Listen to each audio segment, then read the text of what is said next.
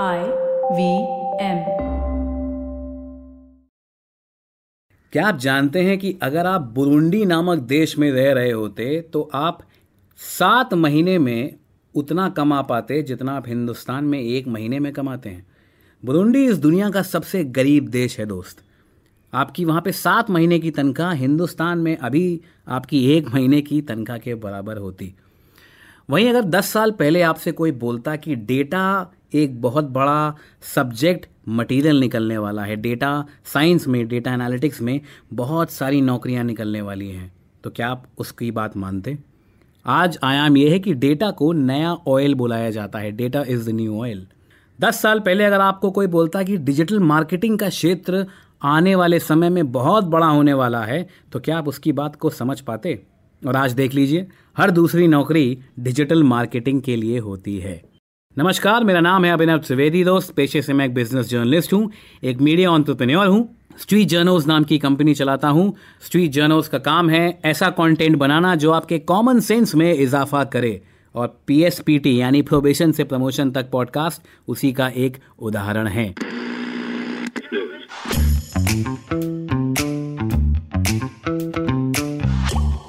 इस पॉडकास्ट में मैं बात करता हूँ दोस्त आपके करियर की, आपकी तरक्की की नीति की, आपकी फ्यूचर प्लानिंग की।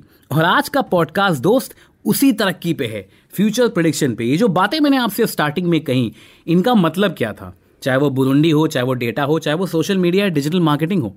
कहने का मेरा तात्पर्य यह है कि आप जिस सेक्टर में काम करते हैं, आप जिस देश में काम करते हैं, उसकी इकोनॉमिक व्यवस्था, उसका सेक्टोरल डायनामिक्स समझ करके आज के दौर में आप ये आराम से प्रिडिक्ट कर सकते हैं कि लगभग ऑलमोस्ट 10 साल बाद या 5 साल बाद इस देश में और इस सेक्टर में कितना पैसा है, कितनी ग्रोथ है।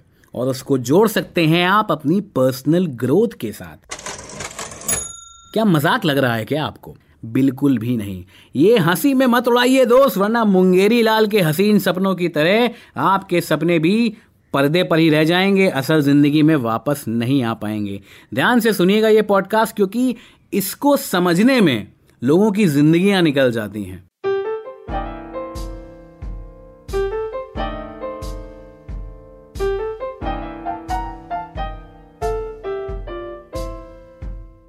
आपने कभी एक पहिया देखा है साइकिल का या फिर किसी टरबाइन का जो चलता है? उसमें एक छोटा सा कॉग होता है जो एक कोने में लगा होता है। अब उस पुर्जे की जो लाइफ साइकिल होती है, वो डिपेंड करती है कि पहिया किस हिसाब से चल रहा है। पहिए की साइकिल किस पे डिपेंड करती है कि मशीन में स्ट्रेंथ कितनी है। मशीन में स्ट्रेंथ किस बात पे डिपेंड करती है कि जिसने वो मशीन खरीदी है, उसने नई खरीदी है या पुरानी खरीदी है। उसके पास पैसा ज़्यादा था या कम था। अब ये डिपेंड करेगा उसकी कंपनी की आय पे। अब उसकी कंपनी की आय डिपेंड करेगी उसकी सेक्टर की आय पे।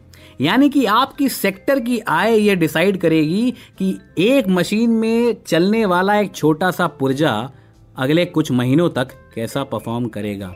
बात मेरी कहने की यह है कि आप और हम उस पुर्जे के समान हैं। एक बड़ी सी इकोनॉमी में, एक बड़े से सेक्टर में एक छोटा सा पुर्जा।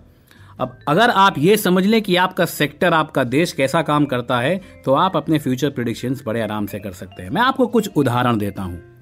मेरा एक दोस्त है जिसने लगभग 10 साल पहले इलेक्ट्रॉनिक्स एंड कम्युनिकेशन डिपार्टमेंट से बीटेक किया था। उसकी नौकरी लगी इलेक्ट्रॉनिक्स ब्रांच में, एक कंपनी में काम करने लग गया। अब कंपनी ने उसको आउटसोर्स कर दिया एक डेटा एनालिटिक्स कंपनी में। वो दौर था जब डेटा एनालिटिक्स का जो ट्रेंड था, वो भारत में आना शुरू हुआ था। और ये 2011 की बात कर रहा हूँ मैं आपसे। अब जब उसने डेटा एनालिटिक्स कंपनी के लिए काम करना शुरू किया और उसने लोगों से बात की समझा सेक्टर को तो उसको समझ में आया कि यार डेटा एनालिटिक्स तो बहुत बड़ा सेक्टर होने वाला है आगे जा करके क्या मुझे इस पर कुछ काम करना चाहिए? क्योंकि इलेक्ट्रॉनिक्स एंड कम्युनिकेशन में मेरा बहुत ज़्यादा इंटरेस्ट तो है नहीं। मैं नौकरी कर तो लूँगा, लेकिन क्या पता आगे इस जॉब से सेटिस्फाइड रहूँ, या फिर ये मुझे उतनी अच्छा लाइफस्टाइल या पैसा दे पाए कमा करके। उसके जहन में ये सब सवाल चल रहे थे। अब उसने रिसर्च करी और उसको लगा कि भाई डेटा एनालिटिक्स बहुत बड़ा इमर्जिंग फ़ील्ड होने वाला है। उसने भैया करने शुरू कर दिए distant learning courses data analytics में। लगभग दो साल वो अलग अलग यूनिवर्सिटीज से, क्योंकि आजकल तो ऑनलाइन यूनिवर्सिटीज बहुत अवेलेबल है, और ये मैं दस साल पुरानी आपको बात बता रहा हूँ। उसने तीन अलग अलग यूनिवर्सिटीज से तीन अलग अलग ग्रेड के डेटा एनालिटिक्स कोर्स किए। और आज आयाम यह है कि वो एक बहुत बड़ी डेटा एनालिटिक्स कंपनी में बैठा हुआ है प्रोजेक्ट मैनेजर है, और अपने इलेक्ट्रॉनिक्स एंड कम्युनिकेशन के जो पेयर्स थे उसके, जो उसके साथ निकले थे, उनसे कई गुना ज़्यादा तनख्वाह कमा रहा है और कई गुना ज़्यादा सेटिस्फाइड है अपने काम से। दूसरा उदाहरण मैं देता हूँ आपको। मेरे बैच के एक आ, मेरे मित्र हैं उन्होंने एक पब्लिक सेक्टर बैंक ज्वाइन किया आईटी अफसर के रूप में। अब आईटी अफसर के रूप में उन्होंने कर तो लिया लेकिन उनको मज़ा नहीं आ रहा था क्योंकि उन्होंने ज्वाइन तो कर लिया था सरकारी नौकरी सेफ्टी के लिए but he was a private sector man caught in a public sector job उनको समझ में आया कि भाई जैसे जैसे बैंकिंग डिजिटल होती जा रही है डिजिटल सिक्योरिटी के मापदंड भी तो बढ़ेंगे। 2009-10 में कौन सोचता था डिजिटल सिक्योरिटी बैंक की होनी चाहिए? उन्होंने कोर्सेज करने शुरू कर दिए, साइड बाय साइड उन्होंने एग्जामिनेशन देने शुरू कर दिए सी आई एस ओ के साइबर सिक्योरिटी को और अच्छे से समझना उन्होंने शुरू किया। उनके जब भी इंटरव्यूज़ होते थे, वो बैंक्स को जाकर के उनके साइबर सिक्योरिटी के ढांचे के बारे में समझाते थे, जो कि एक्सपेक्टेड नहीं था एक आई ऑफिसर के लेवल पे ज्वाइन करने वाले इंसान से। धीमे धीमे आज आयाम यह है कि उनके पास अपनी प्रेजेंट नौकरी से दस गुना ज़्यादा ऑफर्स आते हैं काम के पैसों के, क्योंकि उनके पास साइबर सिक्योरिटी में वो दक्षता है जो उनके आसपास वाले सरकारी कलीग्स में नहीं है। एक और उदाहरण देता हूँ मैं आपको।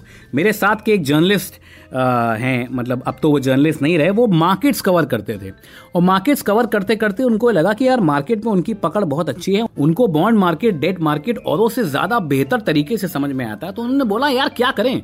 पत्रकारिता तो ठीक है, लेकिन मेरा इंटरेस्ट कहीं और है। तो उन्होंने अपने साइड बाय साइड कोर्सेज शुरू करने शुरू कर दिए। इक्विटी मार्केट के बारे में जो एक ट्रेडर को चाहिए होते हैं। उन्होंने अपनी पत्रकारिता की नौकरी कुछ दिनों में छोड़ दी और वो फुल टाइम ट्रेडर बन गए और आज वो अपने काम से बहुत ज़्यादा खुश हैं, बहुत ज़्यादा सेटिस्फाइड हैं और ऑफ़ कोर्स तनख्वाहें भी अच्छी हैं उनकी। ये तीन एग्ज़ाम्पल जो मैंने आपको दिए हैं ना दोस्त, वो आपको ये बताने की मैं कोशिश कर रहा हूँ कि आप अपना फ्यूचर अपने आप तय कर सकते हैं। अगर आप ऑटो सेक्टर में काम करते हैं और आप ऑटो सेक्टर में एक एमबीए हैं या फिर सेल्स में हैं या फिर आप एक इंजीनियर हैं तो आपको ये समझ में आ गया होगा कि ग्लोबली स्टील के प्राइसेस जो हैं वो बहुत ज़्यादा तेज़ी से फ्लक्चुएट हो रहे हैं। कभी बढ़ते हैं, कभी गिरते हैं। चाइना से डिमांड हमारी कम की जाती है। इन्फ्लेशन जो कि महँगाई की दर है बहुत तेज़ी से बढ़ रही है। लोगों का ऑटो की प्रति रुझान जो है वो धीमे धीमे कम हो रहा है और मूवमेंट हो रहा है ग्रीन एनर्जी की तरफ़ ग्रीन व्हीकल्स की तरफ़। तो क्या आप अपनी डिग्री में या फिर अपनी स्किल्स में कोई इजाफा ऐसा कर सकते हैं जो आपको इवेंचुअली मूव ऑन कराए ग्रीन सेक्टर की तरफ़ ग्रीन व्हीकल्स की तरफ़ इलेक्ट्रॉनिक व्हीकल्स की तरफ़? कहने का मेरा तात्पर्य यह है दोस्त कि इकोनॉमी और सेक्टर डायनेमिक्स हमेशा इशारा देते रहते हैं कि दोस्त, समय बदलने वाला है, अपने आप को भी बदलो। दुनिया में इस वक्त इन्फ्लेशन यानी कि महँगाई बहुत बड़ी हुई है स्टॉक और इक्विटी मार्केट्स नीचे आए हुए हैं, सारे सेंट्रल बैंक्स इस वक्त अपने इंटरेस्ट रेट बढ़ा रहे हैं। इस वक्त मार्केट के डायनेमिक्स बहुत तेज़ी से बदल रहे हैं। तो आप मार्केट को स्टडी करके, लोगों से बात करके, किताबें पढ़ करके जर्नल्स पढ़ करके, ये समझ सकते हैं कि आपके सेक्टर में आने वाले दिनों में पैसा कितना आ रहा है। लोगों से बात करिए, पूछिए, जो आपसे करियर में 10 साल आगे हैं 15 साल आगे हैं 20 25 साल आगे हैं, जो हाईएस्ट पोजीशन पे बैठे हैं, उनसे डिस्कस कीजिए कि आपके सेक्टर का इकोनॉमिक्स आने वाले समय में कैसा जा रहा है। क्या आपके सेक्टर में स्टार्टअप्स को अच्छे फंड मिलने वाले हैं? एक मैं और उदाहरण देता हूँ। आजकल आप पढ़ रहे होंगे बड़े बड़े कंपनी से एडटेक स्टार्टअप से लोगों को निकाला जा रहा है। ऐसा नहीं कि उनकी कोई गलती है।